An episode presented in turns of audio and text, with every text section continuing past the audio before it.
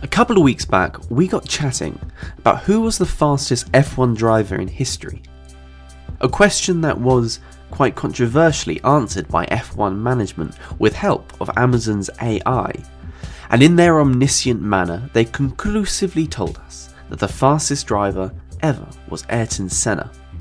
And to which a proportion of the F1 community said, Aha, I knew it whilst all the fans of Hamilton, Schumacher, Prost, and any other F1 driver that's been successful replied, Well, Amazon must be wrong. And who am I to say which camp is correct? After all, as I said when doing my review of the fastest driver in history, half the fun is not actually knowing, but rather debating it out until all parties just agree to disagree and go their separate ways, mulling over how it's not really fair to compare Jim Clark to Max Verstappen as they drove totally different cars. However, even though it's very difficult to say who's the fastest driver ever, and I could spend time rattling through which driver I believe is fastest, today I want to talk about something different. So without further ado, let's get started.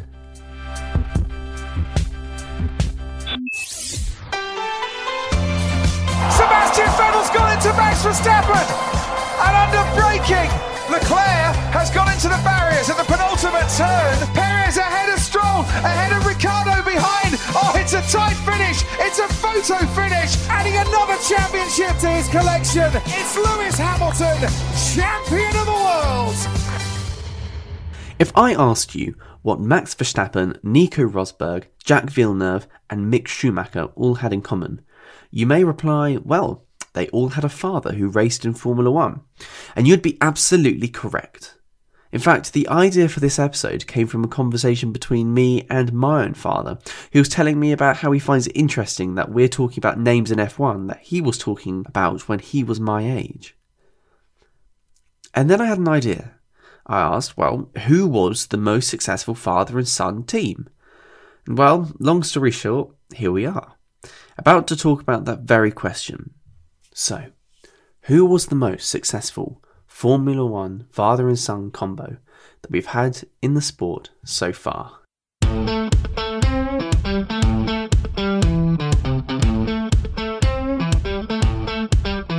Well, firstly, I think it's important to talk about how we're going to measure this. In this case, success cannot be claimed by one party alone. For this measurement, we cannot say it is, for example, Michael Schumacher and Mick Schumacher. This is because although Michael brings out the big guns, having won 7 championship titles and 91 Grand Prix, his son is not yet in Formula 1.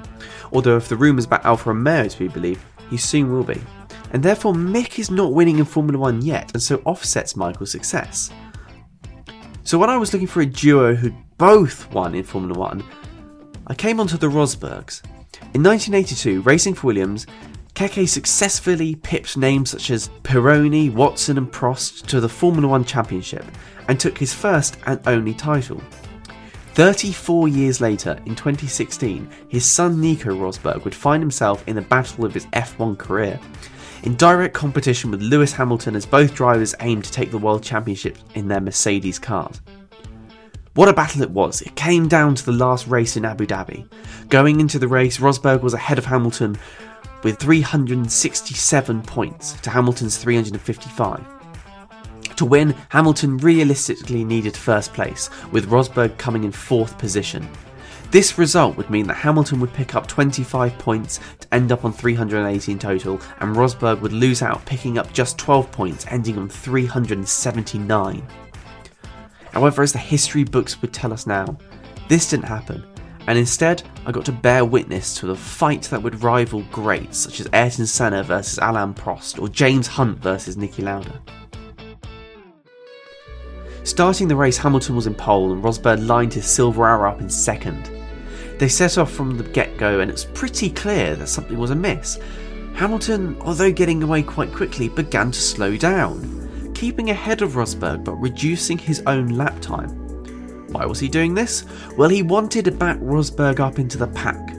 Consequently, Lewis was told on multiple occasions to pick up the pace, leading to Hamilton to respond by saying, I suggest you let us race. Lewis, this is Paddy. We need you to pick up the pace to win this race. That's the instruction. Uh, I'm actually in the lead right now. I'm quite comfortable. Hamilton tried all the tricks in the book to get Rosberg to end up behind the pack. But it didn't work, and Rosberg successfully claimed second place, gaining the World Championship. It was a season to rival that of his father's, and with both Keke and Nico picking up one World Championship each, they are a pretty successful Formula One father and son duo. However, as much as I enjoyed the 2016 season, in fact, on a personal level, I would argue it was the greatest season of Formula One that I can properly remember. I think to answer the question of this episode, we have to turn to two racing legends a father and son with a legendary name, and both of which raced in iconic eras of motorsport. I am speaking of Graham and Damon Hill. Graham Hill is a name in F1 that rivals other historic greats such as Jackie Stewart and Jim Clark. Not only did he win the World Championship twice, but on the side decided to try his hand at other racing events, and is still the only driver to have ever won the Triple Crown of Motorsport the 24 Hour at Le Mans, the Indianapolis 500, and the Monaco Grand Prix. We pick up the story of Graham Hill in 1962, a year that somewhat changed Formula One. F1 had entered the 1.5 litre V8 era, and with teams such as BRM and Lotus developing their own engines to rival the dominant Ferrari of 1961, this season looked to be a close fight between the teams. To add to this, Stirling Moss, who had challenged for the World Championship the year before, was injured at Goodwood and decided to retire from the sport.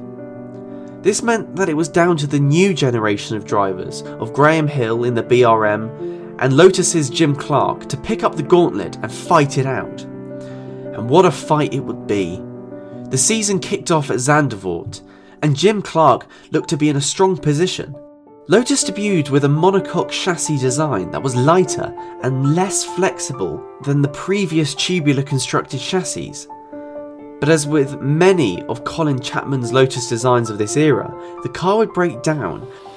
In its first race, the 25 took the lead and held it for 12 laps, until clutch problems let Graham Hill into the lead with a new BRM.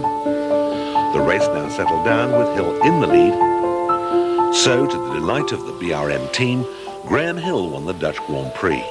As a result, Graham Hill would win the Dutch Grand Prix, and Bruce McLaren, yes, that McLaren, would take victory in Monaco.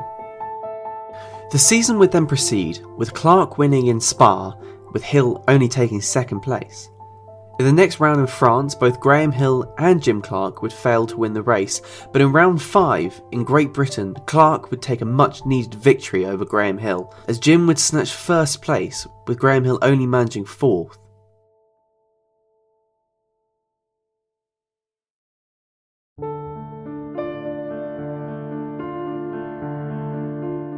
However, things would quickly change again with the German Grand Prix. At the Nürburgring, there would be heavy rain and the start of the race was postponed. 3 pm approached and it was decided that getting underway was probably for the best. With the conditions being terrible, it was decided that the cars would do a starting circuit to get a feel of what the track was like in the wet. The track was in a terrible state, with rain pooling in the many dips and small potholes that the Nürburgring contained, and banks of earth that lined the side of the track had been washed onto the track. However, with marshals and track workers on hand, they did the best they could to clean it up, leaving the track race ready by 1962 standards, if a little slippery. By 3:15 p.m., the race was ready to be started. Jim Clark was so focused on trying to keep his goggles clear of fog that he failed to switch on the fuel pumps when his engine was started, meaning his engine roared into life before dying as the fuel ran dry in the engine. Having to wait for the fuel to re enter the chamber and then reignite his engine, Clark would start the race dead last. Graham Hill, however, had a great start and was chasing after first place Dan Gurney, driving a number 7 Porsche. Whilst Hill fought Gurney, Jim Clark had managed to climb his way back up the order, passing 17 cars. By the time Graham Hill and Gurney approached the pits at the end of the second lap, Hill had passed Gurney, matching the Porsche's lap time in the dry and taking first place. However, Graham Hill would not be racing without his own problems as his fire extinguisher come loose in the cockpit, leading to it rolling around and hitting his ankle every time he braked. By lap 3, John Surtees in the Lola Climax had joined the party up front, and Hill, Gurney, and Surtees were locked in a three way battle, pulling further and further ahead of the rest of the pack. Jim Clark, however, was not giving up. After passing the other BRM car, he had managed to get up to 8th place. Back at the front, on lap 5, Gurney's battery had come loose, leaving him running wide whilst he attempted to fix the problem on the move. This allowed Surtees to slip by and grab the second place position. According to Surtees, he thought Gurney's car had blown up as he saw him slow down, a reflection on the times perhaps. By lap 8, Clark had made it past McLaren driving the Cooper car, and now taking 5 seconds out of the front of the pack, he was determined to catch up with the leaders. By the end of the race, Clark would manage to make it all the way back up to 4th place, and with 2 hours and 38 minutes and 45 seconds passing and still racing in the wet, Graham Hill would take first place, followed by Surtees and Gurney. The Italian Grand Prix in Monza would be another win for Hill, as both BRMs took first and second place, with Jim Clark's Lotus failing to complete the race. This was the deciding moment though for the championship, as it gave Hill a huge lead over his rival Jim Clark.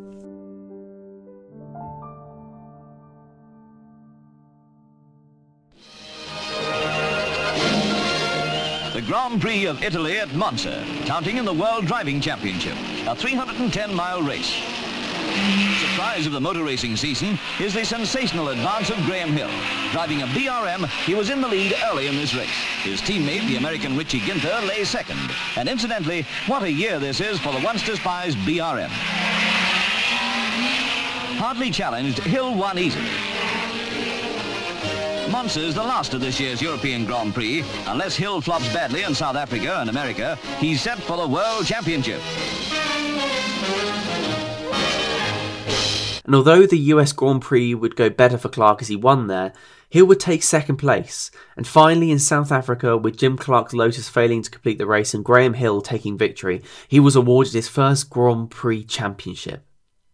Graham Hill would then spend the next few years racing in a multitude of different championships, including picking up first place victory in the 1966 Indianapolis 500.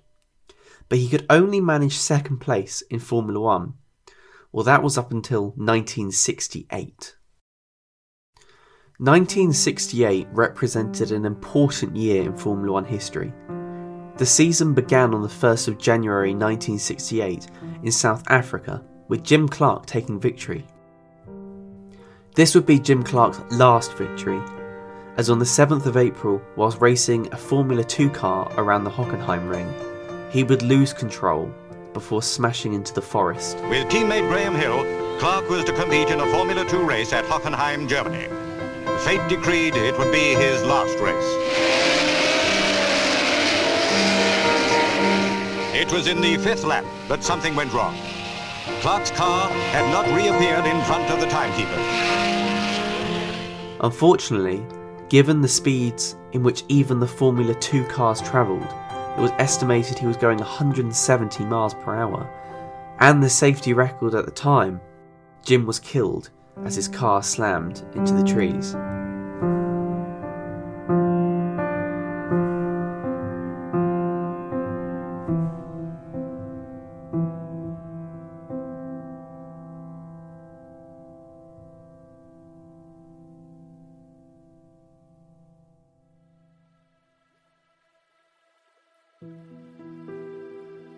The 1968 season wouldn't pick up again until Spain on the 12th of May. Hill would win in the second round and then go on to pick up first place at Monaco, proving himself with the coveted Triple Crown title. By the end of the season, even though his Lotus was retired out of four of the 12 races, he would still go on to beat the legendary names of Bruce McLaren, John Surtees, and Jackie Stewart to take first place in the Drivers' Championship by a comfortable 12 points, securing his second World Championship title. Truly, Graham Hill can be classed as one of the all time racing legends, competing in an F1 championship so different to what we know now, a time when races would last well over two hours and cars would explode or break down on a regular basis. This was a time when F1 cars were being developed at an alarming rate, introducing new technologies such as aerodynamic wings to increase lap times and push the envelope of speed to a new level. Graham's legacy, however, would not just be held in his motor racing record, but also in his son, Damon Hill. For any racing fan, Damon Hill is a name you'd probably be familiar with. Damon Hill broke into Formula One in 1992 with the Brabham F1 team. Unfortunately, Brabham was uncompetitive, with his best result being 11th place. He finished the season at the back of the driver pack. However, Frank Williams would see something in the driver that others didn't, and he was signed for Williams in the 1993 season. This year would go much better for the British driver, as his competitive car would allow him to place second in rounds 2, the Brazilian Grand Prix, and 3, the European Grand Prix, of the 1993 championship. However, with drivers such as Prost, Senna, Schumacher, and Andretti in the season, he would have to wait till the 11th round to take his maiden F1 victory.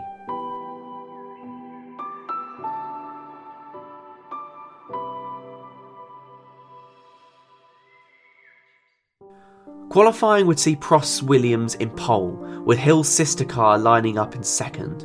Behind them was Schumacher's Benetton, followed by Senna's McLaren. Clearly, a top four of racing legends that rivals what Damon's father had to compete with.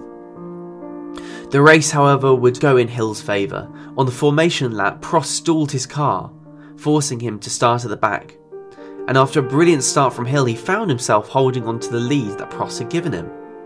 Behind him, things weren't going well for Schumacher, as his slow start allowed Senna, Gerhard Berger, and Riccardo Patrese to get past him. Things kept going in Hill's favour, as Senna's McLaren gained an electrical fault, forcing him to retire a few laps later, as Michael Schumacher spun his Benetton, ruining his race further. Prost, on the other hand, was having a great race, making up places, and found himself in third. However, just as Prost found himself having some success, his rear wing failed, forcing him to pit stop. Schumacher, meanwhile, would recover from his spin and catch up with his teammate and second place driver Patrese before Schumacher's engine would fail, forcing his retirement. At the front, Damon's race was much easier as he crossed the line to secure his first victory in F1, securing his name as a race winner. Damon Hill is approaching the end of the last lap of the Hungarian Grand Prix Damon Hill exits the last turn at the Hungarian Grand Prix, and he does indeed see the checkered flag.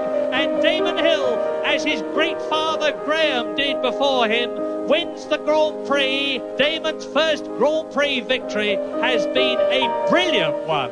Hill's consistency would gain him third place in the 1993 Driver Championship before taking second place in 1994, losing out by a single point to Michael Schumacher.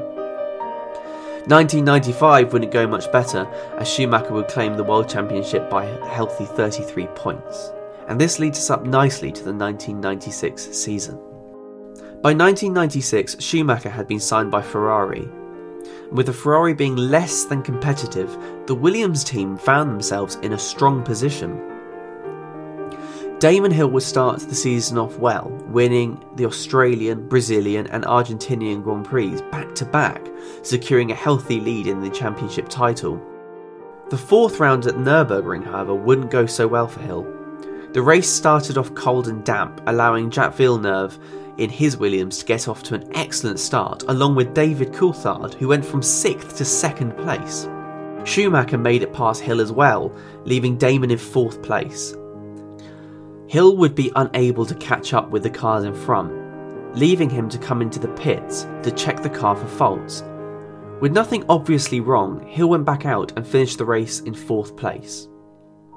In the next round in San Marino, Hill would find himself yet again winning the Grand Prix in a Williams car that looked to be completely dominant. Monaco would not go so well for the Williams car. The race would start off on a wet track. Damon Hill got off to an excellent start, passing Michael Schumacher to take first place. Schumacher would then crash on the first lap, leaving Hill in a great position. However, a pit stop on lap 27 would allow Jean Alesi to take the lead from Hill. Hill then took back the lead from Alesi. However, on lap 40, after fighting back to first place, Hill's Williams engine would explode, leaving him to retire from the race completely. wants win every race and smoke out of the back of the Williams. This Yeah. is going to be the first time that a Williams has failed, Hill's failed to finish this year. Damon Hill out of the Monaco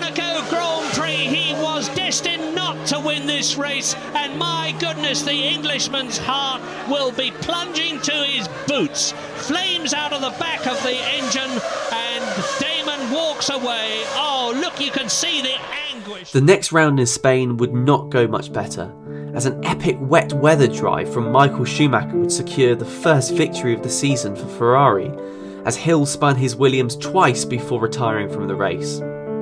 However, after a mid season dip, Damon would go on to win the next round in Canada and again in the ninth round in France before failing again to finish in Great Britain. Round 11 in Germany would be another victory for Hill before coming in second to his Williams rival Jack Villeneuve in Hungary. And although the next couple of races in Belgium, Italy, and Portugal would not go well for Hill, in the final F1 race of the season in Japan, Hill would ensure first place in the F1 Championship with a total of 97 points to Jack Villeneuve's 78 and Schumacher's 59. Damon Hill is the world champion of 1996. Frank Williams looking his normal, impassive self, but Damon Hill is the world champion of 1996. This season would be totally dominated by the Williams team, who won 12 out of the 16 races. Damon Hill would not go on to win a second World Championship, but that doesn't matter. He had added another World Championship to his family name, something that only Nico Rosberg has done since. Two drivers, 30 years apart, father and son, and with three World Championships titles to their name, that places them in a very special place in the F1 history books. I am in no doubt that this record will be broken, with young guns such as Mick Schumacher looking set to enter into F1. Maybe one day I shall be speaking about how the Schumacher father and son is now the most successful duo in history. However, that is the future, and who can predict the way the Formula One will go? However, one thing we can be sure is that whatever happens, the legendary racing skill of Graham Hill and his son Damon will be remembered. This has been a very special episode of F1 in Review. There is a ton of racing history and stories out there, so I encourage you to just start exploring, and who knows what you'll find.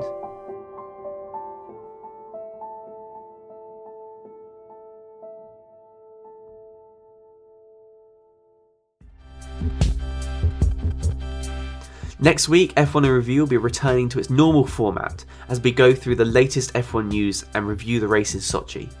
I've been Tristan Vancourt, enjoy the race in Russia, and let's hope it's been as good as the races in Italy.